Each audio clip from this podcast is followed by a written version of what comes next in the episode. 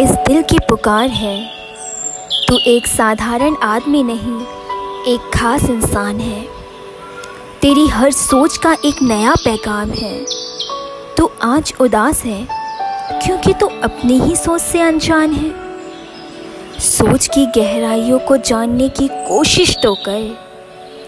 तेरी उम्मीद का हर रास्ता वहीं से पार है।